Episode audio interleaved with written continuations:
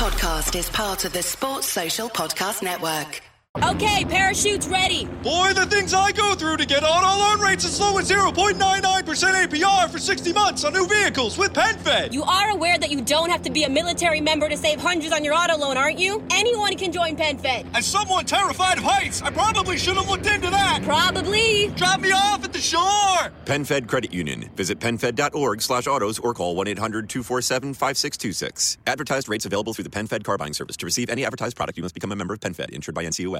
So let's say you're into yoga or Pilates, or maybe you dabble in gymnastics like me. Either way, you know being flexible is key to doing what you love. That's why Smoothie King created this Stretch and Flex smoothie for people like us, with whole fruits and organic veggies, plus type 2 collagen. Make it part of your daily fitness routine to support flexibility and joint health. So try the Stretch and Flex smoothie in tart cherry or pineapple kale. Order online today for pickup or delivery. Smoothie King, rule the day.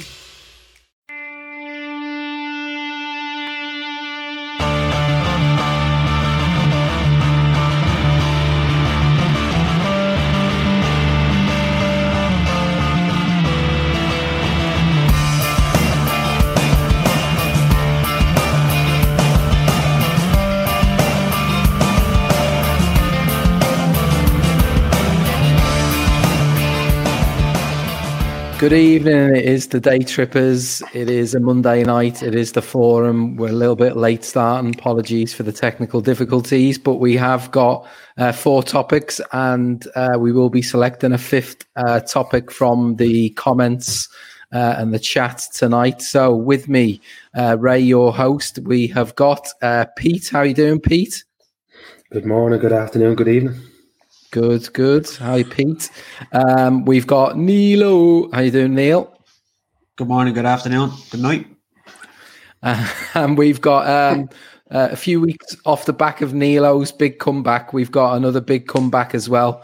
Uh, it's not quite Steve O'Daly levels of comebacks, but it is Big Joe Walsh. How you doing, Big Joe Walsh? Good, thanks. Good, right? All good. Nice excellent, to be back. Excellent. Yeah, that was good It's, to have exci- you back. it's exciting. It's exciting, isn't it? Yeah, it's great to have Joe back. Uh, very insightful uh, member of the crew. Um, so we tonight we'll cover, um, as I say, four topics. Um, we will uh, discuss Thiago, and there's been a bit of news uh, today about Thiago.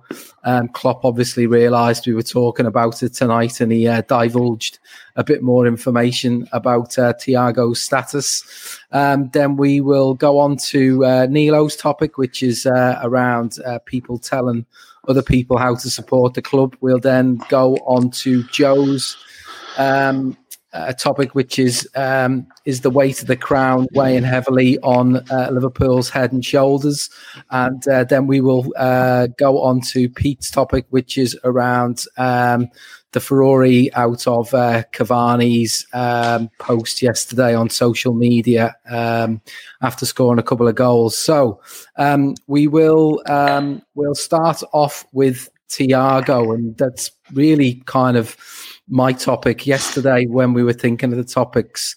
Um, I wanted to discuss this whole situation with Thiago and the fact that it's I think it's 44 days now, lads, since since the derby and since the um, the, the horror tackle, which obviously got the red card it deserved. And I think we were all maybe lulled into a uh, bit of a false sense of security initially when he stayed on the pitch, played that played that lovely reverse pass for the goal that ultimately never stood. Um, and interestingly, Klopp did come out straight afterwards and, and did sort of say that it looked like a bad injury for Thiago. But as we've learned um, since, um, his status has kind of fluctuated really from uh, appearing on the training pitch um, to then uh, just no real update about when he's likely to be in a squad or uh, get back on the pitch. Um, to really today's news around him um, still being out probably until January at, at this stage. Um, and, and I guess one things I wanted to discuss really and probably send it over to, to, to the rest of the lads is this clamour for information from Liverpool now. Um, you know, we are absolutely, um, I think, as a fan base, starting to get hooked on uh, social media and looking for any little bits of Liverpool updates. We see tonight some rumours starting to circulate about Alisson uh, being out, um, having uh, tested positive uh, for COVID 19. Whether that's true or not, we'll get to find out soon. We had rumours circulating about Matip. Um, uh, last week, and that he's going to be out for six weeks. Um, I'll, I'll, I'll send it over to you, P. First of all, this clamour for for updates. I mean, it's getting a little bit ridiculous now, isn't it? Surely, surely the club um, they have to manage each and every player, especially now. And if if we don't get information, what right do we really have to expect the club to be giving us all these updates minute by minute, hour by hour? Absolutely none, to be honest. You know, I think it's it's gone into overkill. I mean, we talked about a couple of weeks ago football being, I mean, the fact that it's on three three games a day, four days, five days a week. You know, you enjoy it a little bit less. I mean, forget about the crowds not being there, but I, I find the whole thing a little bit less enjoyable. Um, mean, you must remember the amount of money that's being made by certain social media accounts just by kind of circulating these nonsense rumors. Really, um, I mean, there's a, this. It just builds up into an obsession. I mean, the lad has taken a pretty bad knock. You know, different lads react differently. Expect certain fellas to play through the pain. He doesn't have a he doesn't have a bone problem. He doesn't have a muscular problem. It's obviously a case that he doesn't want to play through the pain. Have a problem with that. But I don't scroll through to, to see who else is talking about it. To see what it's like. When are they? Let the, let the club manage let the manager manage the player and let's see what happens. It's an absolute obsession. I agree with you, mate. It's it's borderline. It's boring now. It's overkill. You know, mm. just let, let let the lads run and let the, the injuries that nobody's going to stay out of the out the side longer than they they need to. I mean, let let it lie. It's ridiculous. Yeah, yeah. Um, Nilo, just in terms of the blow of uh, having him out until January. I mean, he's a player that we all got excited about. Um, how are you feeling about the whole Thiago saga at this point? Um, well, to be honest with you, I wasn't really following it too closely, you know what I mean? Because I'm in my 40s now, so, you know what I mean? Footballers that are out injured are just out injured and they'll be back when they're fit. Like, I don't really pay too much attention to it, you know what I mean? I can't understand it. I can't understand it. It just goes over my head. Like, if the chap's injured, he's injured, and when he's fit, he'll play and there's no conspiracy going on. So, like, what could, could possibly the conspiracy be? Like, you know what I mean? What that he's all of a sudden on the brown or something mental? Like, you know, just, you know what I mean? He's just injured, man. It's just why are we even talking about it? It's mad. is it genuinely a thing? Yeah, it has been. The last couple of weeks, people have been uh, speculating about um, what's going on. What are the? What are the I think it's a lot to do with the football it's a lot to do with the football the shit to watch at the minute with no fans there. So people are just looking for something to talk about. Maybe I don't know. It's just all weird to me. I don't really. I never really understood that. People thinking that there's some type of I don't know uh, something like Dickensian or clandestine going on. I really don't think so. The chap was just injured, didn't he? No, yeah, his leg. It, it, it, wasn't this, this the Charlison fella, wasn't it? Wasn't it him? Yeah. yeah. yeah, it was a horrible tackle. You know what I mean? Maybe he just takes longer to recover than other people. Yeah. Um, like a hangover lasts for four days for me now. It used to be only you'd be gone by eleven o'clock in the in the morning. Now it's you know I have a drink on Saturday and Thursday. I'm only getting right. Uh, a, uh, Big Joe. Um, I mean, look, it was a horror challenge. It's in some ways it's no surprise that he's out um, for this long. But uh, and Eunice is saying there the, could, the club could have been more transparent. Um, but I think the club probably didn't necessarily know what they were dealing with in terms of the extent of the injury. They obviously tried to get him back on the training pitch, and then they and then he realizes that actually this isn't quite right. And and the worrying thing is, unlike I guess diagnosing something and and resolving it, this seems to be something that's just lingering, which probably doesn't bode too well for the rest of the season. Um, do you think we have to manage him carefully back into the picture now, Joe? Yeah, um, I was paying a bit of an interest because I'm still in my 30s. So, uh, yeah, yeah, yeah. yeah. um, it was two, yeah, we gone back to 2004.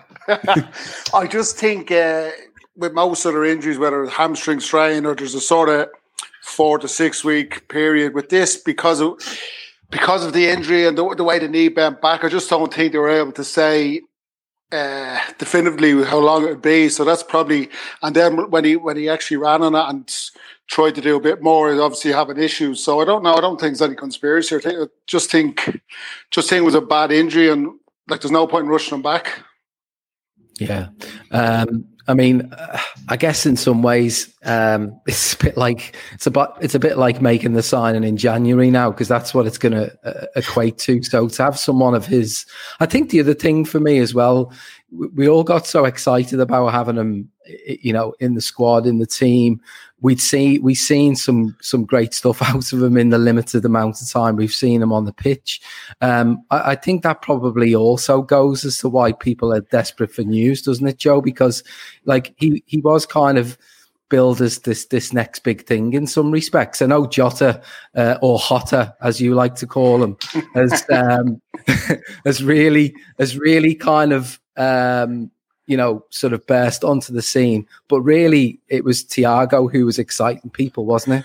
Yeah, I think out of all the signings, he was he like he was the one that people were watching out for because he'd won the Champions League and what most excited about. So, and then with all the injuries as well this season, yeah, I think me personally, I was looking forward to seeing him the most. And with the midfield was always an area where I felt we were probably it was our weakest position. So him coming in, I thought it was just interesting to see how how the team would play and which sort of uh, how the front three would with someone like that in the middle would have uh, how it would have went. But so that's that's the unfortunate thing, yeah, that that he's out and like that. People thought he'd be back in the squad last week, and now it's just dragged on to looks like January. So uh, yeah, it's disappointing, but what can you do?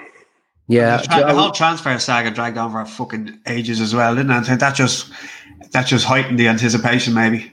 Yeah, definitely. I mean, he, he was he was someone that everyone was desperate to see, and obviously it got dragged out because of the uh, Bayern Munich staying in the Champions League all the way through to winning it. So, look, we'll just have to be patient. Just going to close on that topic on the comment there from um, Emmett Kavanagh, who's saying, lads, questioning Thiago's durability. It's a joke at this, you know, it's a joke at this stage, and he'd love to see how many uh, recover from a, a tackle of, of, just like that, which we've seen uh, Richarlison put in. It, it, was, it was, it was a shocker, and, and the fact that. Um, you know, we're going to see him hopefully now for half a season is probably better than what could easily have been the other outcome, which is uh, the same as what we uh, what we got out of Van Dijk's injury. So um, we'll move on to onto your um, topic, Nilo, because we're kind of touching on uh, you know supporters, you know how they are today, how how um, how people behave on social media and so on. But you you you you were kind of you wanting to talk more about supporters in general. Yeah, well, it's just a little beef or a little bugbear that I've had for a long time.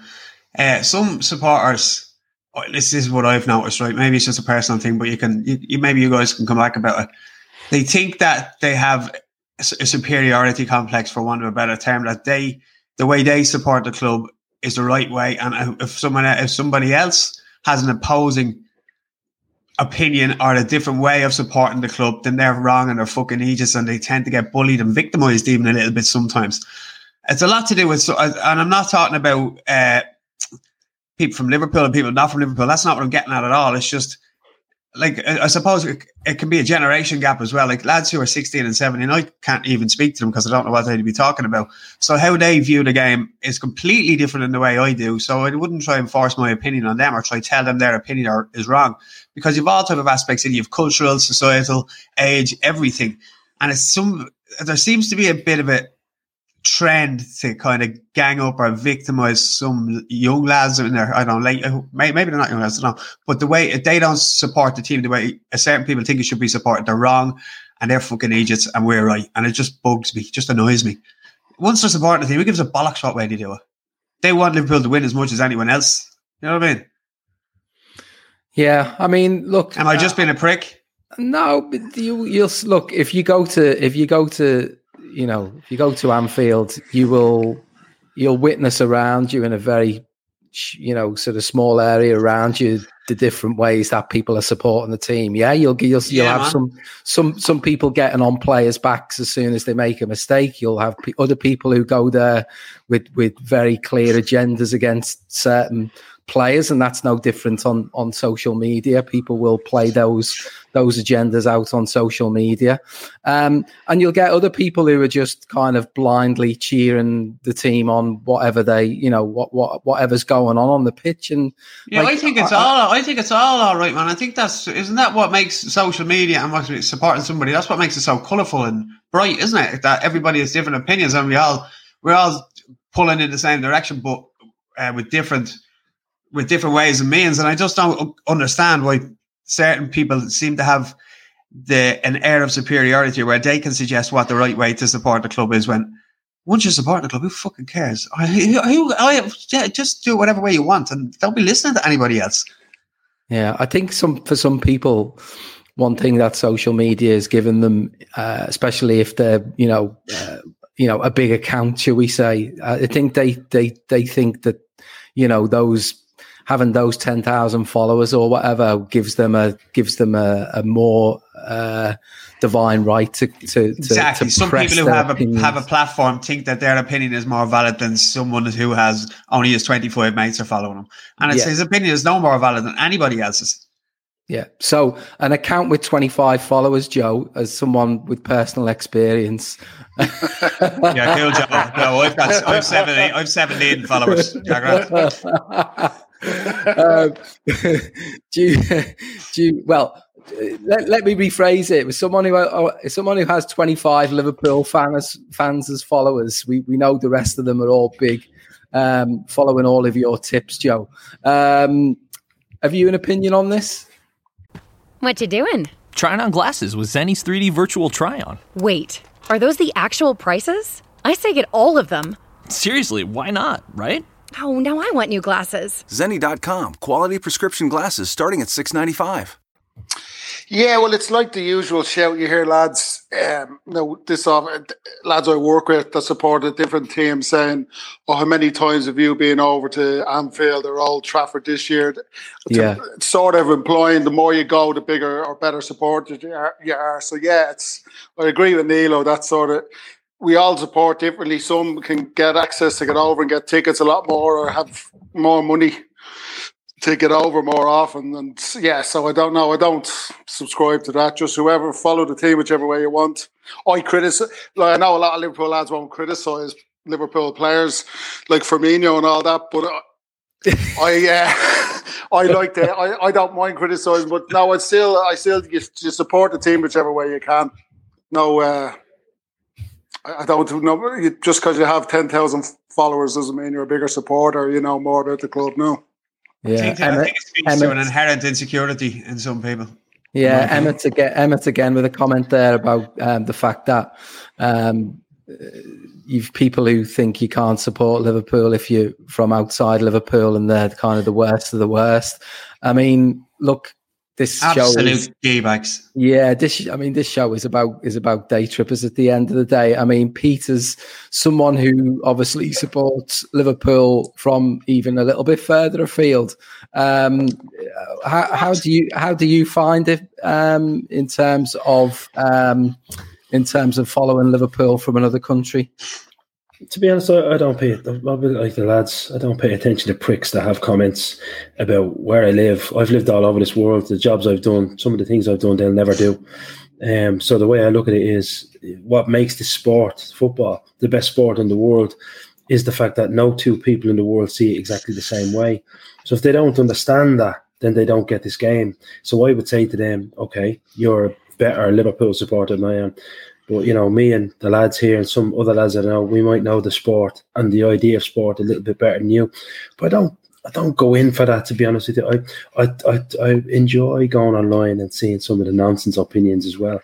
Some of our lot can be cringy, you know, some of the United lot can be but you must remember you're dealing with kids an awful lot of the time with somebody's opinion. You gotta Mm. take it with a pinch of salt and I think, well, I think just, that's the you know- point as well, isn't it? As a kid, though, right? It can be very detrimental to your self-esteem or mental health as a kid. uh, Putting up with that shit of fellas in their fifties in their bedroom calling you a dick. You know what I mean? It's, And like the reverse is actually true. You know what I'm saying? Yeah, I just don't get it. Maybe I'm just a little bit more socially aware than the rest of you. I'm not too sure. no, people have been slagging each other off for, for decades. You know, the, the methods methods change, but the you know, you know, if you've if you've hurt feelings following football, you may as well give up. To be honest with you. Yeah, Kev O'Sullivan saying block and mute your best friends on social media. So, um, you, you, know, you, you, see a lot of these clowns come up on your timeline uh, or being highlighted by others, and uh, it's probably the best thing to do rather than to to get too wound up about it. I mean, the one positive that I find about social media puts a bit of a smile on my face is when you do see fans from all parts of the world. Um, you know, um, they're obviously in a, in a lot of instances um, having to get up at strange times or say stay up late uh, to watch Liverpool, and and you know that they are you know they are an absolutely dedicated part of our of our fan base, and, and the fact that we've got a a global uh, spread of our fans should be should be embraced. It certainly shouldn't be uh, sh- certainly shouldn't be put down and slagged off for any particular reason. Um, so look, um, we will we'll come on to um, we'll come on to Joe's uh, topic now. We'll we'll come on to um, I guess matters on the pitch um, as much as anything else. Um, we'll come on to the weight of this crown. Um, and is it is it is it telling? Is it telling on the manager? Is it telling on the players? Is there an element of this in what's going on at the moment? albeit we are joint top of the league, let's not forget, um, and our so, and our so-called challengers uh, are dropping as many, if not more, points than us. But but Joe, have you got have you got a certain view on things now in terms of um, this is an unusual? It's our first title defense in thirty years. At the end of the day, yeah, yeah. Um, I think there's no doubt that teams will raise their their game up against the champions. We did it for years when you'd be up against City or United, you'd always raise your game. So yeah, there's no doubt. It's just it's difficult to judge this season though because of the injuries we had. I, I don't know if, if we hadn't had so many injuries, I don't think we'd be struggling the way we are. But we're struggling. We're still joint top, but just the, even the Klopp sort of the last couple of weeks seems to be. It's the first time I've ever seen him like this. He seems to be a bit agitated and sort of getting like these interviews where he's getting himself wound up. I don't think it's doing him or the team any good, but uh, yeah, definitely, definitely teams are raising the performance against us, but it's hard to judge by how much or how much uh, of a change it is from last season, just because we're so we haven't like the look we've had with injuries and COVID and all. It's it's it's hard to judge. We're still, I still think we win the league and we'll still get through. But uh, Klopp, Klopp is a bit of a worry the last week or two, just to how annoyed he's been getting, but maybe it's just it's taking its toll. But isn't it like I was thinking myself? Um, isn't isn't a lot of this um, a little bit like how Fergie sort of went when obviously they started winning trophies, and then the, this kind of siege mentality started to kick in, and it was like you know it was us against the world sort of thing as the as the target as you became the target for for pretty much everyone in the league. Yeah, and I read I read so there was a short article I read on Twitter earlier on just comparing Ferguson to Klopp. So maybe that is siege mentality, just sort of get, get everyone together and against against everyone else. But I don't know. That doesn't seem Klopp's personality is jovial, and I don't know whether just changing like that. That interview the other day is just was just pointless, and I don't know if he'll even if he'll even give as much time or interested in BT interviews anymore after that. Mm, yeah, yeah, he certainly had an axe to grind, didn't he? And he obviously um, he didn't really need an awful lot of provoking. Um, in order to start, you know, getting in, getting into those kind of um, debates with uh, with Des Kelly on, on BT. Um, he's obviously got two specific um, issues that he's that he's taken up. Obviously, the broadcasters um, switching us into the early slots, BT specifically, and then the five subs. Um, uh, and he and he obviously didn't hold back when he got that got that opportunity to discuss it. But Nilo, um, I mean, do you think there's an inevitability, isn't there? Look, with with with the champions, the season before we were champions of Europe. Um, for every single team we come up against now, um, I think you even seen it in the Atalanta game um, when they when they when they beat us last week. How much it meant to them. Um, like we are, we are, we are now um, a big scalp for anyone, aren't we? Even last season, Atletico, even how much of a big deal that was for them. I mean, it's going on. Yeah, we're a big deal now, and we're the top of the, right at the top of the tree, and everyone wants to shoot you down. I sure that's what it is, isn't it? And that's yeah. why retaining it this year would be even more impressive, I think, than winning it last year. I'm like Joe. I expect us to win the league this year, and probably after we go on a.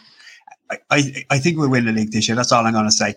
And I think we will get through it. But uh, like Joe was saying, I don't think Klopp is that contrived to try and engineer a siege mentality thing. I don't think i would be surprised if that was the case because he's doing his best at the minute with the bones of a squad, isn't he? I think that when everybody mm. starts to get fit, then the team will start to speak for itself. So it's just try navigate as best we can through this little patch, be within five or six points at the turn of the year, and I think it's all rosy. I think it's a lot of media hype about bullshit about nothing really, and it's he shouldn't have bit the other night as hard as he did, but he did. But fuck, everybody's entitled to a little a little aberration every now and then. Hmm. I mean, he should I mean, have just had the fuck off. Yeah, I mean, the thing is, he's he's a passionate guy, and he, if he thinks he's being wronged, he's not going to sit. He's not going to sit on the fence. He's not going to. He's not going to hold back. He's not going to, you know, try and skirt around the issue. I guess he, he, he, felt like he needs to get it out there, Pete. And, and I don't sometimes think... you shouldn't. Sometimes you should, can't let yourself be provoked. And that, yeah. they're just looking for the soundbite. You know, I mean, that's all they're looking for. And he's, he's fully aware of that. And he's more media savvy than any manager, I'd say. Yeah, but I think Pete, he's genuinely um, concerned about player welfare, don't you think? Here, like he's he's not. Yeah. He's not really kind of. I don't think on this one he's necessarily thinking about himself, and contrary to maybe what other managers think about him being um, thinking about Liverpool and being selfish, I, I actually think he's being genuinely concerned around player safety here, isn't he? Well, the key is he's not the only manager saying it. You know, there's other managers coming out and saying exactly the same as he is, yet the spotlight is on him. I mean, listen, the agenda is, you know, let's get at Liverpool for a lot of rivals, for a lot of, yeah, Liverpool are the big draw in terms mm. of what time they're on the television, in terms of, you know, the, you know, so the, the television, Des Kelly is going to go after Jurgen Klopp. He's not going to go after, you know, on either their also runs the way he'd go after him. That's one thing. But, you know, this is a season like, like no other. It's not, nobody has had a conventional preseason and there's no precedent you know, players are dropping literally like flies, whether it be incidents, you know, that you would expect wear and tear, muscular injuries, and serious incidents. The serious incidents are happening because of the fatigue factor. Like nobody's had, you know, I know Jordan Pickford is an idiot, to be honest with you. He's not capable of, of wasn't capable of stopping himself. But the amount of serious injuries that are happening and, and uneven amount that are happening to Liverpool, but the serious injuries that are happening and that will happen for the rest of the season are mm-hmm. down to just mistiming, mistiming jumps, you know, just a lack of a lack of coordination for the players because of the lack of preparation. And I think a lot of managers, Klopp the most, is seriously worried about you know finishing the season with with the right amount of players on the park. You know, it's I don't really blame him to be honest. It's, I kind of disagree with Neil saying oh, he needs to just take it on the chin, suck it up. Somebody has to step in. I mean, for example, there was a huge furor over the whole null and void thing, and you know the mm. FA came out and everybody, the Premier League, oh, it's all about the the safety and well being of the players. It isn't. That's a load of bollocks. It's about money. You know, mm. it, it, it, the bottom line is about satisfying the the contracts, and now the players are not only you know dropping with COVID tests, but they're dropping with serious injuries, and nobody is saying that. And it just it's oh yeah, on to the next it's reminiscent of the Roman gladi- gladiatorial arena, to be quite honest with you. Mm. And the TV companies don't give two fucks about it. They just know that there's no crowds in, and they desperately need, to fulfil the, the the lucrative contracts that they've signed. Player player well being, forget about it. Forget about it. Mm. No one cares. Yeah, funny thing as well. Like now with fans coming back into the ground from next week, that that'll kind of almost deflect as well for a little bit longer, won't it? Because all the focus will be on you know, oh, the you know the, the, the fans are back in the ground, this, that, and the other. Um, it'll actually kind of serve as a nice little distraction for the TV companies, I think, in terms of really addressing the, the serious issues that are that are really kind of being dominating um, for the last uh, couple of weeks. Just just Pete back onto Joe's um, specific point. Do you think there's any any any possibility that um, the, the crown is weighing a little bit heavier than than than maybe we'd hope for? Pete. Yeah, absolutely. To be honest with you, I think um, I said it before the season began that the real test of the team of a great team is knowing that you have to go into every game as everybody's cup final. Basically, mm-hmm. if you look at Liverpool in the fourth half of game, we're used to it because of the way we played for years and years. In the first half, everything is tight. The opposition players are really up for it. It's like a cup final, and the, mm. the mark of a great team is coming through that 90 minutes. Now, we were very, very good at it, and we have been even good at it up to this season. But I can, I can see every game's a struggle. I haven't really, bar the Leicester game, I haven't really seen any games where you're kind of going, yeah, this is a bit of a stroll, and these are just kind of sitting off us, and it's damage limitation for them. Every game's a cup final against. I mean, it doesn't matter who it is in the Premier League or or whatever competition we play in. Everybody wants to play at their utmost against Liverpool, and if I'm honest, I, I think the lads are feeling it because we're lacking. I mean, more than Van. Well, as much as Van Dijk, when Henderson doesn't play, I can I can see a mm. panic on the park mm. when you know mm. without him you watch the Atalanta game, what was so impressive about that?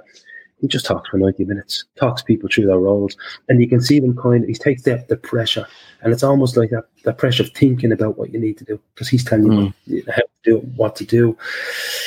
I just, for me, it's been a little bit painful this season, a little bit laboured.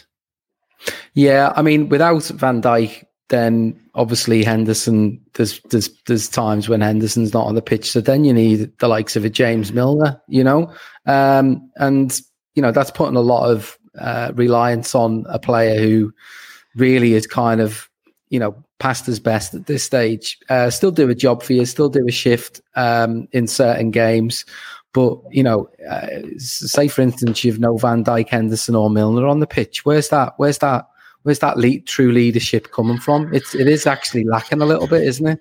Spark innovation across your federal agency with IT hardware, software, and services from Connection Public Sector Solutions. Your technology procurement challenges will meet their match as Connection's dedicated account managers offer exceptional customer service, and our extensive list of supported federal contracts means you'll always get a price that works for your budget. Learn more about innovation for your agency with Connection Public Sector Solutions at connection.com/fed contracts.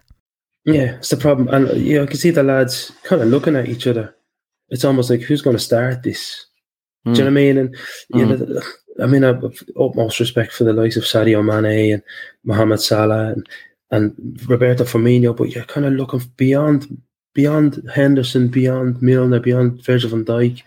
Who are the instigators? Who are the ones that say, "Okay, you go and do your thing," but mm. I'm just going to talk you through this game. I'm going to talk you through it we don't really have a Robertson. Probably Robertson is yeah. That's the only one I can think. The of. next Robertson. best. Yeah. yeah, mm, yeah. But he's not. He's not going to talk. But Henderson, you know, I, I, hope this season, finally, or even last season, people that ever bashed him realize that we're ha- we're not even. For me, we're at sixty percent without him. We really are. And it's mm. not that he's this. People need to get out this FIFA mentality of, you know, he's never going to be Kevin De Bruyne. But for me, it's about, you know, he just allows people to do what they do, gives them the confidence to do what they do, and, you know, pushes people left, right, and centre. He just, he's worth his weight in gold, that guy. Not, not, not just as a player, but certainly as a leader. You know, anyone that doesn't understand leadership needs to have a look at that guy and what he does on the park. Yeah. Um, Joe, um, uh, obviously was obviously was your topic that that we were talking about there. Um, I want to I want to bridge it over because we were talking last week about threats. Um, who who else have you been impressed with so far? Like who who are the who are the pretenders to the crown in your opinion? Um, after City, obviously, but after City, I think Spurs are the the ones that I, I think Chelsea will drop off defensively, but Spurs are the one team I think with Mourinho there, the way they're playing, they're, they're every, everything about them so, sitting there ages. um, and then if Bale, if, I know Bale's apparently fit, he's not starting, but if Bale, Son, and Kane are playing, yeah, I think that I think they're going to beat a lot of teams. You know, against the top sides, he seems to be happy with a draw. But uh, Spurs will be the one team that, if we keep faltering and City, Spurs is a team that could come through. After I can't see anyone else challenging. Mm. Huge game in a few weeks' time, isn't it? Against against Spurs. Um, you would hope that you know we've got some players back for that. We, would certainly hope that our injury situation is better rather than worse come the time that we play Spurs because I think that's going to be a, a big, big game for us. So um, let's I, hope that. I think, yeah, I think Spurs have been lucky with it. Spurs haven't got an injury really this season's any of their main main lads. So that is inevitably going to happen. There's no mm. way these players can play all season without mm. without a preseason, the two three games a week. So you have to wait and see what happens with their injury situation as well. Mm, bit of advice from Tommy C. Um, anyone still bashing Henderson should just stop watching football. Um, is the simple message on that one from Tommy. Fair play to you. Um, Chris Brack um, saying that the issue with Spurs is their squad isn't deep enough, especially with the Europa games. Um, and and Kane um, struggles to stay fit essentially, and I think that's a big one for them. Although I, have got a theory that I have got a theory that if Spurs are still in the Europa League and they're sitting top of the league, uh, five clear, yeah. he'll bin absolutely bin. Everything. I'll tell you what. I'll tell you what. The signing of Højbjerg has made a huge difference for them. Mm-hmm. You know, it's allowed Spurs to move people around the park like Kane. In uh, the, the the Kane that was getting injured was the Kane trying to get the on the end of everything. Everything. You know, forcing his arse to try and get his 35 goals. It's a different Harry Kane. People mm. people wrote off Jose Mourinho and they really shouldn't have. You know, you look at you look at what he's done. But signing that, that young lad Højbjerg has changed that team completely. They are they are a dangerous side. If we do our usual when we're playing against them, try to bash them, try to you know get frustrated, they might hurt us on the break. That Højbjerg's a player. I hope Thiago well. I wish Thiago was fit for it. I just I worry about Spurs. I do. Mm. Uh, Jacob is saying why why is Pete whispering? Uh, if you were if you were with us a few weeks ago, um, you might have seen um, uh, Pete raising his voice didn't go down very well in the uh, Smith household. Three kids, three three daughters, all under the age of four years of age oh dear. Right, we'll go on to Pete's topic now. Um, and it was uh, Edinson Cavani. Um, uh, look, we should have been maybe touching on his impact coming off the bench uh, for Manchester United and rescuing three points from a fairly hopeless position. But um, but yet again, a, a professional footballer uh, who should know better. Um, put something out on social media, and Pete, I'll uh, I'll let you take take it from there. Yeah. Well, to be honest with you, listen, I'm not interested in talking about Edinson Cavani as a professional footballer. He's a top centre forward, very strong number nine. I think Manchester United had a ch- chance to sign him seven or eight years ago. Didn't didn't want to pay the 35 million quid then. You know, and he's a he's a top player. However, the thing that's disgusted me the most is the amount of people and I won't even talk about Liverpool yet, but I will. And you mightn't like what I have to say about Liverpool, but I'll, I'll say what I have to say. Um, the amount of people who emerged over the last 24 hours talking about culture and talking about what they deem now. This is white Manchester United supporters in the main making uh, who have never been to Spain except on their summer holidays to the Canary Islands, by the way, talking about what they think is acceptable in Latino and Spanish culture. I've lived in Spain for seven years here in Barcelona, and I'm married to a Latino girl. Let me let's put something to bed. I don't want to use bad language, but I might. Let's put something to bed here. It's not an acceptable exchange in a conversation to to refer to a black person as negrito. What it is, it's a it's a it's a derogatory term that you would use usually to a white person who looks like they have black features or might have dark skin. You call them negrito, almost slagging them. It's almost like putting a, a gollywog mask on and saying, "Oh yeah, look at you, negro, negro boy, whatever." It's derogatory. It's not a term that's used between friends. Uh, I'm a six foot two centre half, still playing football here in, in Barcelona. Nobody fucking calls me negrito.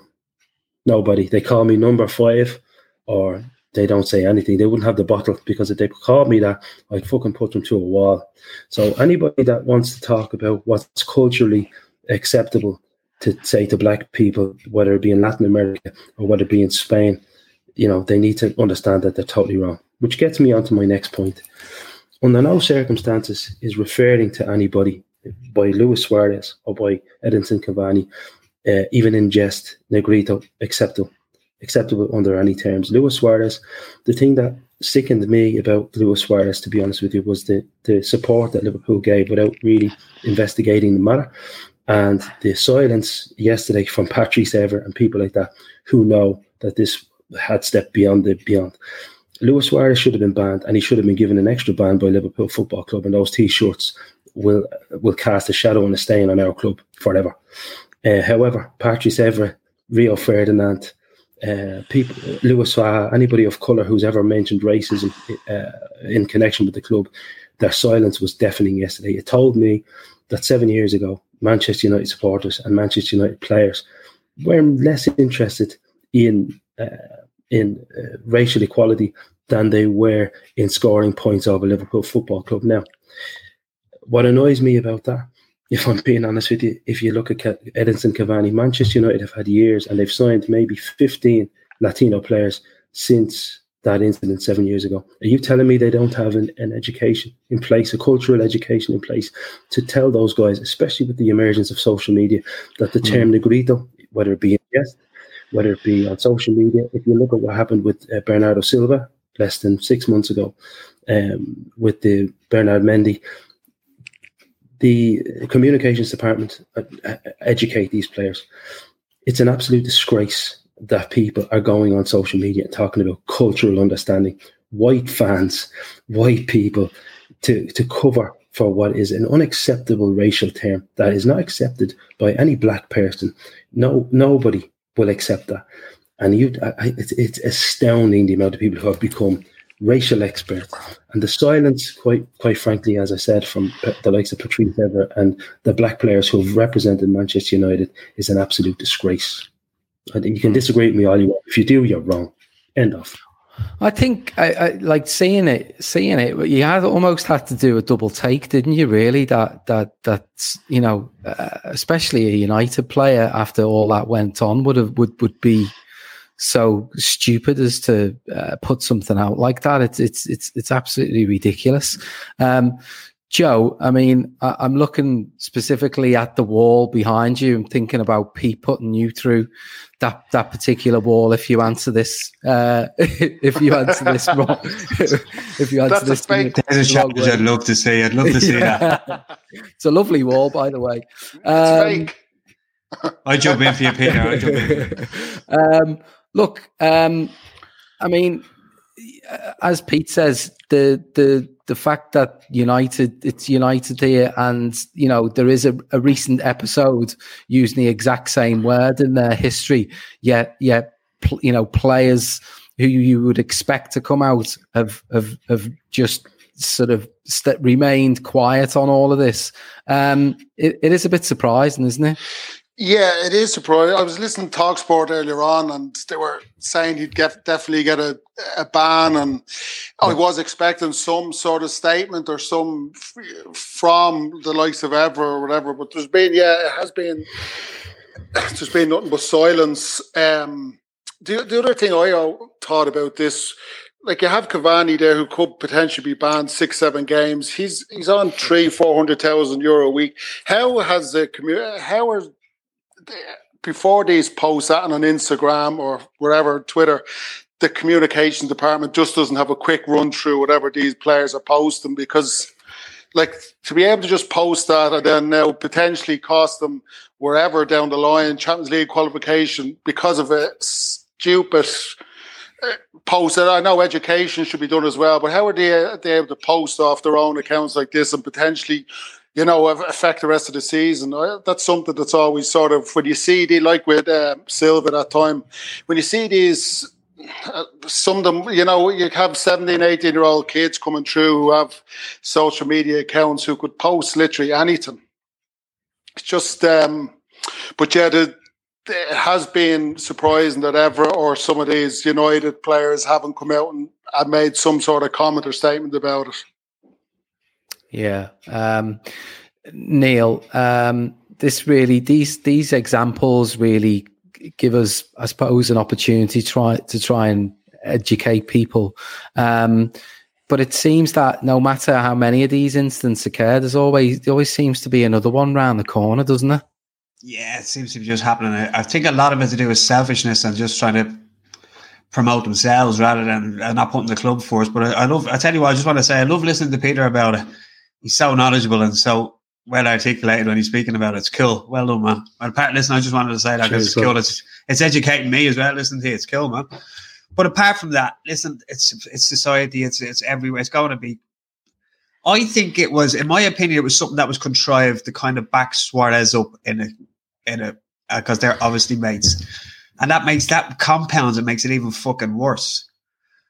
Mm. I mean, you think it's he's doing it as a Manchester United player now. It's just he's more important in the club, and like Joe was saying about his social media uh, page or presence, whatever it may be, he's more he's more worried about how he's perceived or about his followers or whatever the fuck because he's coming near the end of his career, so he needs millions of followers to kind of to generate income after he's finished playing. So I think mm. it's more about him than it is for the club. So I don't know. It's just selfishness of sports stars. Are we surprised about that? I don't think we are. Mm. Yeah, poor Scouse Tommy saying the silence is is is deafening, um, and I think it was Laura who was saying, you know, he's he's he's this is a guy who's played for 13 years in Europe. You know, he should have enough life experience. You would have thought to understand, you know, what is acceptable at this stage. 150 years of Children's National Hospital, 150 years of groundbreaking research, of exceptional healthcare for kids, of helping families like mine and yours. 150 years stronger with your help. Please give today. Visit childrensnational.org slash 150 years. That's childrensnational.org slash 150 years. Howie was absolutely fully aware of what he was doing, without question. Hmm. Would you back Listen, that up, Pete? Would you? Would you say you would? I mean, I can't legislate for whether Edinson Cavani is an idiot or not. To be quite honest with you, and I won't speculate on that. But what I will say is, I always look to the institutions involved. I look at Manchester United's statement, and Manchester United made a statement talking about. In fairness, Edinson Cavani made an, apology, an apology statement, which was badly thought out as well, saying that it basically he didn't mean to cause offense. If you misunderstand, well, he didn't mean to cause offense, which to me is the back door out. However, Manchester United talked about, uh, and they were careful about it, the uh, cultural thing, and that it's ex- unacceptable some places. I'm I'm telling Manchester United on behalf of the black community everywhere that it's unacceptable for anyone, for anyone of color, of anyone you know, to be, you know, whether they be black, whether they be, it's unacceptable. It's unacceptable. Um, I mean, you had, for example, Greg Clarke um, was fired from his job mm. at the mm. FA mm. two weeks ago for yeah. making an off color statement. He was mm, fired mm. without thinking. They just got rid of him. It's, it's not about, it's about education. Somebody made the point earlier on, you know, somebody should hit the brakes at Manchester United and say, listen, this was and, and yet another example of a of an uneducated state. We will deal with this man and rest assured, like they would have was a fan standing up pointing at somebody, they would say, "We're gonna we're gonna try to educate this guy." But uh, you know the the level of protectionism uh, it's what makes me stick to my stomach. It, it's very very difficult for black people to take when people say, "Oh, you don't understand." We do understand because we're the ones that when we turn our backs you know these these people have haven't got the balls to say this to our face, but they'll say it about us, and we refuse to accept it. It's simple, you know. And when you see clubs and Liverpool were just as guilty seven years ago with those t-shirts, to be quite honest with you, when you see stuff like that, it's what makes it difficult. That's what makes it difficult. Mm.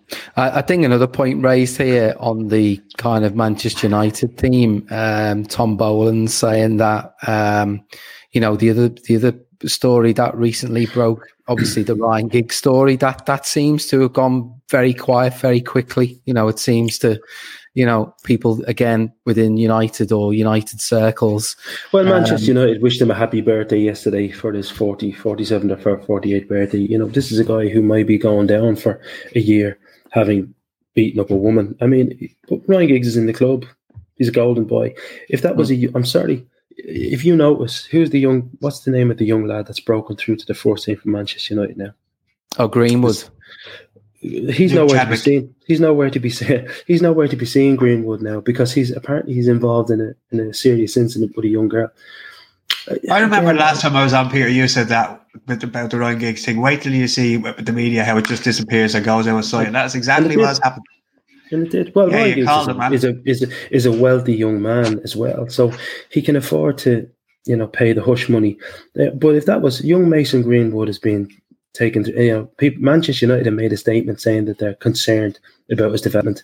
He, mm. It looks to me like he's been thrown to the dogs. But young black gifted. You look at what Raheem Sterling is being through. I mean, you know, you compare Raheem Sterling what with Steven Gerrard. They both spent the same amount of money on their families. Michael Owen, when Michael Owen bought eight houses for his immediate family in the same area, if you all remember, while he was a Liverpool player, and it was he was lauded for being a great man of his family. Raheem Sterling did a similar thing for his money, and it was Raheem Sterling splashes the cash. You know, I mean, we've a long way to go. We've a long way to go before you know to, until the, the likes of the Daily Mail stop printing their poison about how black players spend their money. You know, and you know when it's so easy for a high-profile player to print the word negrito, it's just it's a derisory term. I don't enjoy it. If I saw him on the street, if I saw him on a football pitch, I'd go through him for that. If he said it to my face definitely. Hmm. I think Greenwood's also he had his troubles, didn't he, um, when he was on England duty as well. Um, look, hopefully, I mean, he's a young lad, he's a great talent. Hopefully, he'll come through whatever whatever sort of uh, roller coaster he's on at the moment, and he'll and he'll make, he'll make good on all of that talent. Um, look, have we um, have we got a fifth topic? I guess that's the that's the the, the question. I've seen a few uh, suggestions in here, so I don't know. I think Andy is behind the scenes. Um, I don't know if he's um, if he's able to throw uh, anything up um, specifically, but um, do we while whilst we wait for a um, whilst we wait for any fifth topic to come up, should we we'll we'll have a quick look ahead to tomorrow night. Obviously, we've got um, a game which could easily have been a dead rubber against Ajax, uh, meaning an awful lot now. Um, I think it's important whether we've got um, Alisson in goal or Adrian in goal is still um, is still to play out. Um, I think personally, it's important that we don't let this roll on to the last game and having to go over to to to, to Denmark with who knows what type of a team um, and what type of a night we'll encounter over there. So I'll start with you, Joe. Um, it's really important we get the job done tomorrow, isn't it? It is, yeah. I saw that apparent team news there, which doesn't really inspire me or confidence, just the goalkeeper issue. But um, yeah, I think Klopp will want to get it done tomorrow. I think he put out a strong. We've a late kickoff on Sunday, so we've a nice bit of a break now. So I think he'll go all out and try and get it done tomorrow because there's no point, as you said, going to Denmark and trying to need a point or whatever. Then uh, in the last group game, so I'd expect a strong team tomorrow and expect a win, and then roll on, roll on, get get that out of the way, and we can play whoever then for the last game. Um, Nilo, um, yeah, I mean, we're, make, we're, making this we're making this trickier than it needed to be. Yeah. Um, do you expect us to get the job done tomorrow? I think we can't forget that it's the Champions League and it's not supposed to be easy. You know what I mean? Like, you're up against some very good teams. Like, although you can say we should have it in the bag by now, I think we might be getting a little bit of ahead of ourselves. I do expect us to do the business tomorrow night, yeah, but to think we just have a divine right to win every game in the Champions League and get it wrapped up by the end of November is a little bit silly. You know, what I mean, that's why it's called the Champions League because they're all well, not champions, but they're very close to it anyway. So Mm-hmm. I expect us to do to get what needs to be done, regardless whether it's tonight or the next time against Midtjylland. I think is that right? Yeah. So it's it's go it's going to happen anyway. So we just need to chill out there a little bit. That's all. But by the way, there is a fifth topic there in the private chat, right? Yeah, no, yeah, I'll uh, I'll get onto it. Yeah, I'll You're doing your job as well. For fuck's sake, I'm carrying you as well, man. It ain't easy, man. It ain't easy. it, ain't, it ain't easy. Um, Fucking and- hair's falling out and everything. and Pete, um, look, I, I- personally, I, I want to see a bit of a performance tomorrow as well because I think we've been. Um, look, we were we were.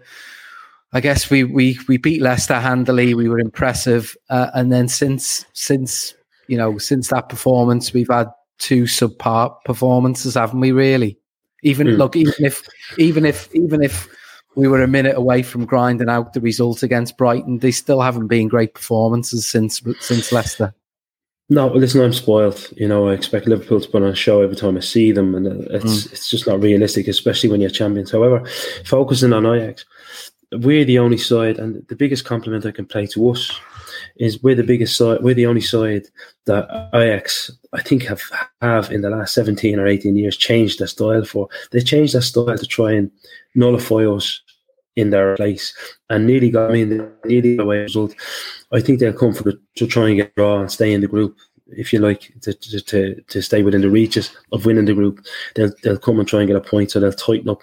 It's a tight one 0 for me for Liverpool. We don't get beaten at home. Hmm. I love that stat there, Peter. That's one that nobody can go back and check. That could, that's probably that could be absolute balls talk. Who knows? They changed the style for once in the last seventeen years. Like, though they did. I'd say they I'd did, say it's absolute did, bollocks they talk, actually- Peter. To be honest, Have a look at it. I have a look at it, have no, I think if you go back to if you go back to late two thousand eight against Willem II away, they only went with one up front and five in midfield. So I think you'll find you're wrong. Have a look at it, and and it's what's it's not my stat. Robin van Persie, because A 100% won't check have a look around about it. He turned around and said it. Um, said he was kind of backing them to get a result at home against us. And Did he was say kind of- this in He was disappointed. no, I said it in English, mate. But uh, he said that you're it was really the gonna first take the time. piss there. he Said it was the first time in years that he had seen an Ajax team, and he was disappointed by change their style to play against Liverpool, and it annoyed him because obviously he doesn't want Liverpool to be played up as this great team, which we are, of course, you know. But listen, I thought they could have got result against us. Yeah, they could have. They could have beaten us there. They had chances. Adrian was. So Peter, what you're saying is you're coming out to a Liverpool podcast quoting Manchester United legends.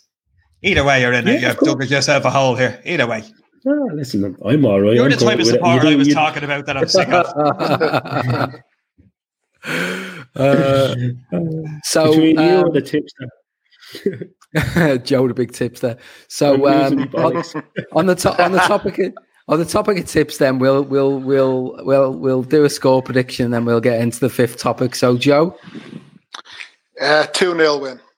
two 0 win Liverpool. Um, it gives me a little bit more confidence. Um, Nilo, Ajax to go 4 4 2 and Liverpool to win 1 0.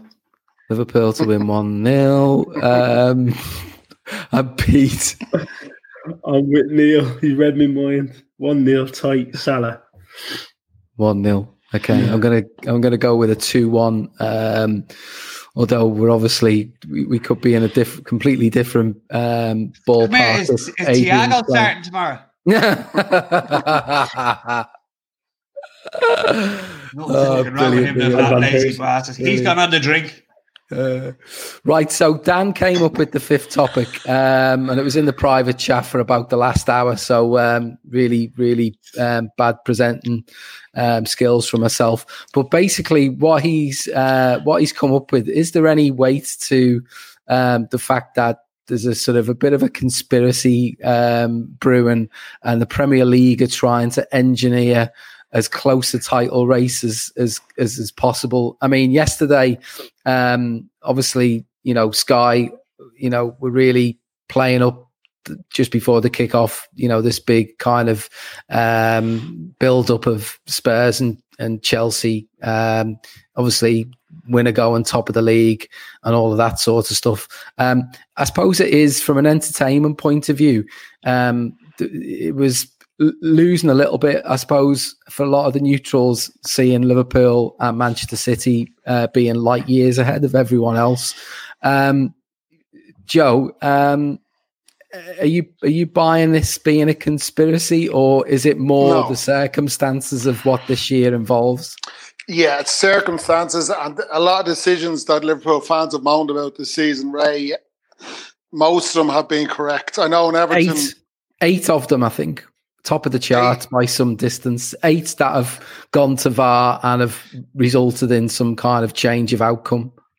Yeah, but uh, the, uh, seven, seven of them, I think, have been the correct decision now. Quite probably, I- yeah. Yeah, Yeah, I know. Yeah, a I lot- agree with that. Yeah, seven. So I don't. Uh, no, I don't think there's any conspiracy. I just think we've been a bit unfortunate that they've been referred to VAR, but they've all turned out to be the correct decision. I think But the Everton game, people felt harshly treated with with Van Dijk and the VAR situation there, but otherwise, no. I think I think they're all the correct decisions. Hmm. Um, Pete, would you would you concur with that? Yeah, I mean, listen, in order to entertain the idea of a conspiracy, you would have to consider that uh, players are being encouraged and allowed and indeed, you know, told to go and injure players because a lot of our problems are stem, stem from the fact that our three of our fourth choice back four are out. You know, as things stand, I mean, that's incredible to be sitting joint top of the league with that going on. you just don't see it. Um, so I, I don't. I understand. I see where Dan's coming from. It feels that way, but conspiracy. Listen, it does it play into the to the hands of the Premier League that, if you think about it as well, the the fact that there's no crowds in. You know, television is all focuses on the television, so it's got to be entertaining. If Liverpool were nine or ten points clear right now, it wouldn't be so interesting, you know, even for television viewers. So they would worry about that. Are they rubbing their hands together? Are they li- delighted with themselves? Of course they are. Is there a conspiracy? Mm, uh, it's it, I, doubt, I doubt it. You know, I'd like to think that football is in the main honest. You know, it's just it doesn't feel that way sometimes when it goes against you, but I think it's Mm. honest. You know, There was th- there was theories around there was theories there was theories Pete around this whole concept of a breakaway by the big clubs and the you know there was mm. some kind of payback Take away being my issued breakaway. around around that. Do, do, do, do you buy into any of that kind of talk? Listen, An listen, when unconscious comes to- bias. Yeah, I mean, for example, if Liverpool are looking for, I was very surprised that some of the kick-off times weren't changed, and some of the things that Liverpool would have been rallying for, along with other big clubs like the five substitutions, all of a sudden that was voted down. Even though, if you look at Sheffield United, who are the biggest advocates for maintaining three points, they're the ones suffering the most through just blatant Midland stupidity. To be honest with you, um, and for me, it's. I, just yeah, I, I- there's many ways to punish Liverpool, you know, and there's many ways to punish clubs for for you know being the conspirators of of, of breaking breaking away from things. But uh, yeah, I mean, obviously there's that. Let's let's stick it to them, but it's not really cheating, is it? By saying, oh, you can't change the rules all of a sudden, you know, even if everybody wants, and it makes logical sense. These days, we're all getting more screen time, which means we're also getting more blue light exposure than ever before. Too much blue light can make your eyes feel tired, dry, or blurry. It can also affect your sleep. Zenni's Blokz lenses help to protect the eyes by keeping harmful blue light out. Because they're virtually clear, add Blokz to any Zenni frame for stylish, all day protection. Get a complete pair of prescription or non prescription Blokz glasses starting at just $24. Protect your eyes now at zenni.com. They're sticking it to us, of course, and that's normal. You know how it works. But cheating us, no, no. I'm that's- completely on board with that. Hmm. On board with what, Nilo? With Dan, I'm completely on board with him about the conspiracy. Oh, with Dan. Sorry. Okay. Yeah. I don't think Yeah. it's an actual conspiracy. I think that's overstated a little, but I think the fact the uh, Premier League are really enjoying this fact with the whole VAR thing because it's uh, football is sent front and center of all the conversations. Everybody's speaking about it when the product itself is diminished dramatically because it's shit watching football without the fans there. Mm-hmm. So it's kind of it's a boring spectacle with the VAR is that they're adding something that wasn't there before, and they are riding it. And I, I think uh, conspiracy is probably uh, to overstate it a little, but I think they are enjoying it, and I'm probably thinking long may it continue because everybody's discussing it, and everybody in the world is discussing it. and it makes it makes it relevant again, where it was losing its relevancy without the fans. I think. Yeah, yeah. So I think mean, it's I think it's a little contrived rather than a conspiracy. Yeah, it does feel a little bit contrived at times this season, and and you know the table being so close. Um, look, we're playing Wolves. And the, the whole weekend. setup with this, what's a, it's not Bletchley Park. That was World War Two. Well, what's it called? Where they go back to some Stockley someone's- Park. Stockley yes, Bletchley Park. Sorry, they go back to they go back to. It's like four fellas sitting in a porta cabin somewhere. no, I think it's next. It's next door to them lads who drive the Exactly. drones. Like, It's we're like, why? Like, how are these people qualified to watch the telly? I don't. know. What qualifications do you need there? I, I, I mean, ah. I, I my view on VAR, uh, like I think it's a bit of a nonsense. This rolling, um, this role and band of referee, you know, referees. One one day they're on the pitch referee, and the next day they're in Stockley Park doing this. I personally think they should just. Where be- is Stockley Park? It's just by Heathrow Airport, Nilo. All right. Yeah. I don't really give a shit, to be honest. But like, why did they come up with this to go to some three fellas in a porta cabin when the lads in the rugby do it perfectly well or the NFL? Like, why do you be going to these three fellas? I don't get it at all. Yeah, I mean it's happening. Yeah, like, the, the weird part about it, and even t- in tonight's Like, why? uh, So why can't they just leave it up to an algorithm, like the computers, to say yes or no? Why is there any nuance, or is, why is it subjective at all? I don't get it. If they're if they've gone so far with this, what's it called? The, not the dead eye or the thing that they have at Wimbledon. What's that called? yeah, the Park? Hawkeye, the Hawkeye. Hawkeye, yeah, that it doesn't work all the time. But anyway, if they're gonna leave, take the uh, take the uncertainty out of it, just let computers do it, and then it'll be just perfect every single time. Not three geezers sitting in their jerseys watching the telly in a porta cabin. It's just insane. And I don't know how anyone come up with it, and it just went, yeah, that's the way to go. Like that's a brilliant idea. To be honest with you, you know the whole point is this clear and obvious error. I mean, it's out the out the window. Really, it's just madness. I think The point is, James though, if you leave it up to a computer, a, w- a clear and obvious error will be perfect every single no, time. no, but you don't you don't have to draw a line for a clear and obvious error. Is my point. James Milner made the point yesterday or Saturday after the game. He said it's, we need to sit, and it's funny the amount of non-football people that are involved in this decision-making process. This is the hmm. big mistake. Yeah, about ten or fifteen years ago, there was a huge furor, cry- outcry to have ex- ex-footballers to try to get them involved in refereeing. That was the start, and obviously nobody, there were no takers for that. And that was a huge shame for me. It's a big miss. Mm-hmm. But I would have players, to be honest, with ex-players who, who were picked by the, the PFA and go to the courses. I'd have them in Stockley Park if you're going to have anyone. anyone. What is the point in having somebody who doesn't understand the momentum, physicality, you know, movements of a, of a game of football? Sitting there making a life or well, not life or death, but certainly win or lose decision. It's it's much more than that. Sport, quote famous man. exactly the greatest of them all. But it doesn't make any sense. And that's where I agree with people like James Milner. I think he should have a say. And it'd be nice to see some of those lads actually saying, okay, we'll stick our hands up, we'll form a committee, 10, 20 players, and we'll run that side of the game if you want. Because these idiots, what's his name? David Coote. Yeah. That, that man has no place in my game. No place. He doesn't understand football. And quite frankly, if the rumours I'm hearing about him being a Manchester United supporter and having worked for Manchester United in PR in the past are true, There's a I can now. Understand his Love it. decision making process, to be honest with you. Well, you know, you've got to be competent. Somebody made the point, I think it was uh, Laura made the point earlier on. Um, in order to be to have a conspiracy, you have to be competent. So don't give them too much credit. And she's absolutely spot on. That's why I'm saying it's not a conspiracy. These people aren't clever enough to conspire.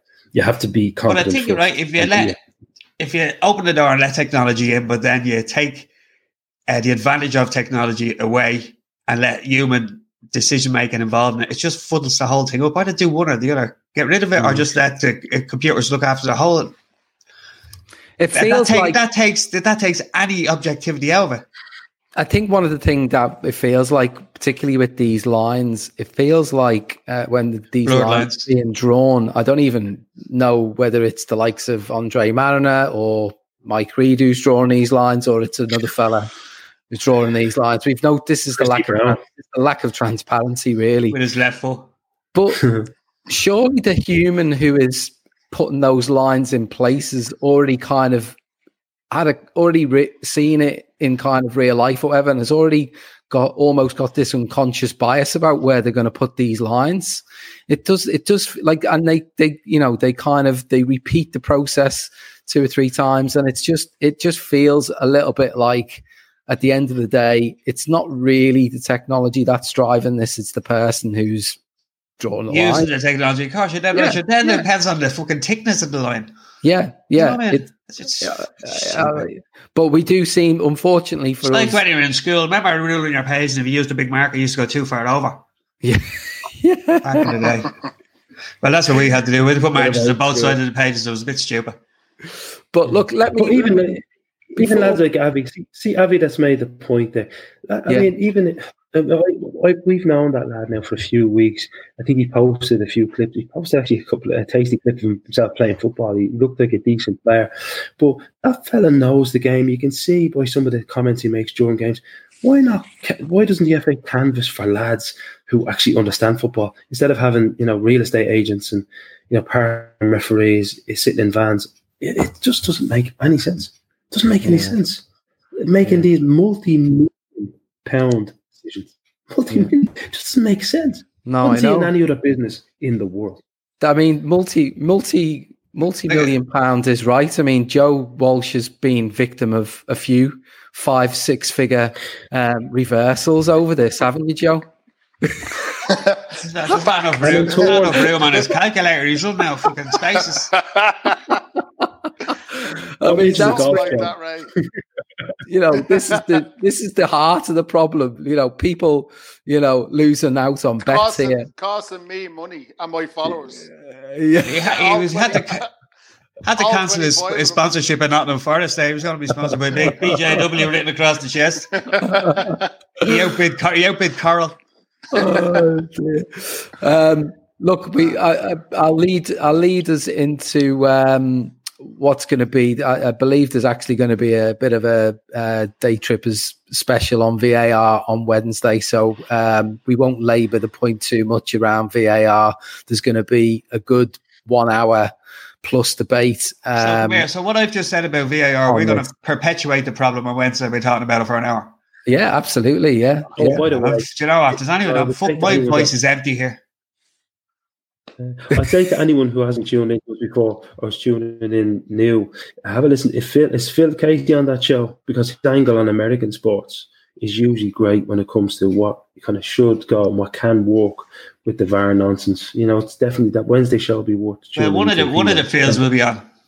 one of the Phils. um, uh, I know Gav Andy, uh, maybe Jamie is on there, and happy birthday, Jamie! By the way, Oh, I think Jamie. he's uh, Happy birthday, Jamie. what age is he? Top boy. 42, 43, something like 29, It's- 29 really, we, to be honest, right? We don't really give a shit. I'm not joining in saying happy birthday because I, don't I care. do. I do. Jamie has Ah, a, a lovely fellow with a lovely family. No, he's a top lovely, lad. lovely guy. You want to Um, meet him in person, Peter? You'll have a different opinion. Extra lovely. Um, so, um, one thing before we finish up, then I want to Incredibly handsome man. I want to I want to just twist that question a little bit in terms of the uh, there being so many contenders. Um, Joe, are you enjoying the fact that this is a, t- a close title race right now? No. No? No, I'd rather we were 20 points ahead and not be worried about all this shit. You would have paid out by now, Joe. Well, Paddy Power paid out in Fulham and they're under a bit of pressure now. But um, yeah, I listen, it's interesting for the neutral and for every other. Like there's seven or eight clubs that the media making out have a chance. I still realistically think it's only three, four at a push. But um, no, I'd rather we were ahead. And just with all the injuries and all, it's a little bit worrying, but I still think we win the league by five or six points. Mm. Pete, are you enjoying the fact that there's uh, f- maybe five or six contenders that are getting built up? Is, would it or make it almost No. even sweeter if we win No. it by one or two points?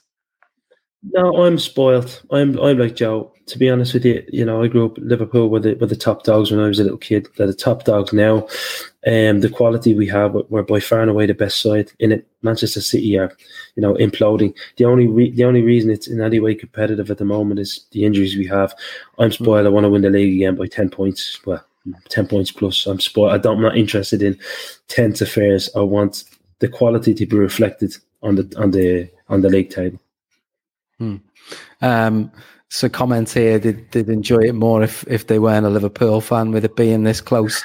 Nilo, a close title race, a good thing for you, or you know where I am with this? Ray. I've said it before. We won it last year. I'm happy out, man. I've waited a long, long time for it, and then everything just came at once, and it was just overwhelming for me. I'm still trying to deal with it. So if we don't win it this year, I'm okay. I'm okay with that. I genuinely think we will, though. But if it's one point goal difference, whatever, a VAR decision that was retracted from three weeks ago, I don't really give a shit. Hmm. I genuinely think we win it, and is it more exciting because it's close? Not really, because I'm not really watching much football at the minute because it's the spectacle is shit. Hmm. So when the fans go back in, I'll go, I'll go be all over it, Yeah. and then I, and then I'll only watch second halves.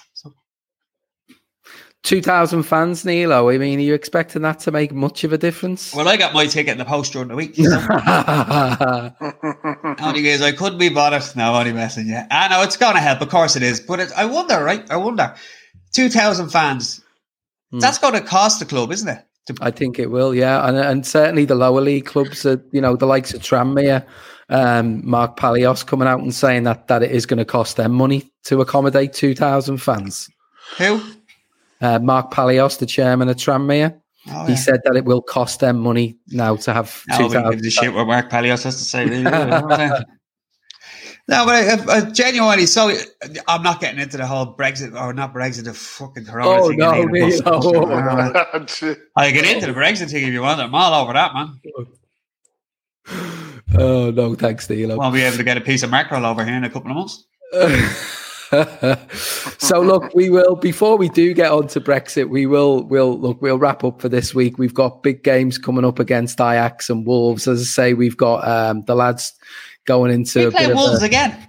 yeah, we are, yeah, yeah, Home yeah. um, I yeah. playing them cunts. yeah. It's uh, that's going to be another another tricky game. Look, we, we, we you know we've got all comers um, over the next few weeks, so um, stay tuned. Um, number of shows. Obviously, the lads will be all over the previews and um, post match shows and Fatback Four, and we will be back next uh, next Monday for another forum. So good to have you back, Joe. Thanks, Ray. Fair play. Delighted to Enjoyed see it. you, Joe, again. I am delighted. Cheers, Nilo. Good to have you, Nilo. Uh-huh. And thanks for the education, ev- a- as usual, Pete. Ah, God, I, I'm like a broken record. One day things will change, but yeah, I, you know, I do need. I, I, I'm- I'm just about to get kicked down my house. Again? Uh, I have to say, Joe, if Joe, if you help me out, I need a few decent tips this week, so as I can just so as I can get the mortgage sorted out. I'll give you one tip. I'll give you, I'll give you a tip. Don't start fucking gambling. I've been fo- This time, five years, been Joe will be fo- I've been homeless. I'm telling you.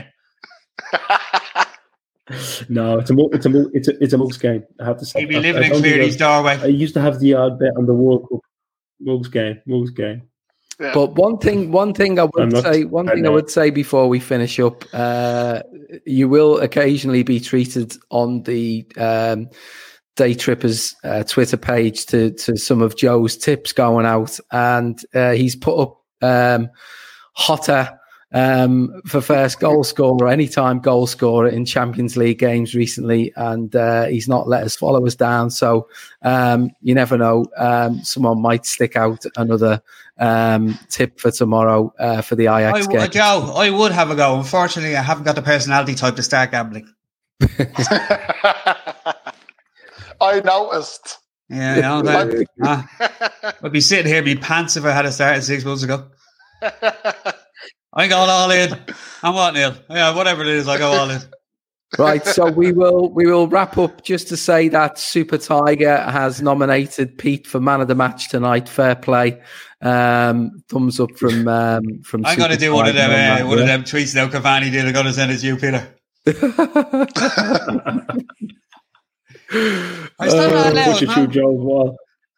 Yeah, that's, what- that's what Joe does to get me first. Right so before nilo gets us a, an instant ban we will be back next week People say treat yourself like you need a reason, but McDonald's treats are perfect for every day. like bold McCafe iced coffee. Get any size for $1.69. Or pick up any size sweet tea for a dollar. The largest served in an insulated cup that keeps your tea cold. Feeling a little extra something something? Try the classic bakery sweets like an apple fritter. With so many ways to treat yourself, you don't need an excuse. Just come back tomorrow. Ba da ba ba ba. Prices and participation may vary, cannot be combined with any other offer or combo meal. 15 minutes could save you 15% or more. Oh, that's a cheer we used to do in softball. Uh, what? It's uh, actually Geico. Whenever someone hit a triple, we would wave our bats and yell, 15 minutes could save you 15% or more. But we never got to use it because we would only hit home runs. Annoying. The phrase is from Geico because they help save people money. Geico? Yeah, they were our team sponsor. Geico. 15 minutes could save you 15% or more. Sports Social Podcast Network.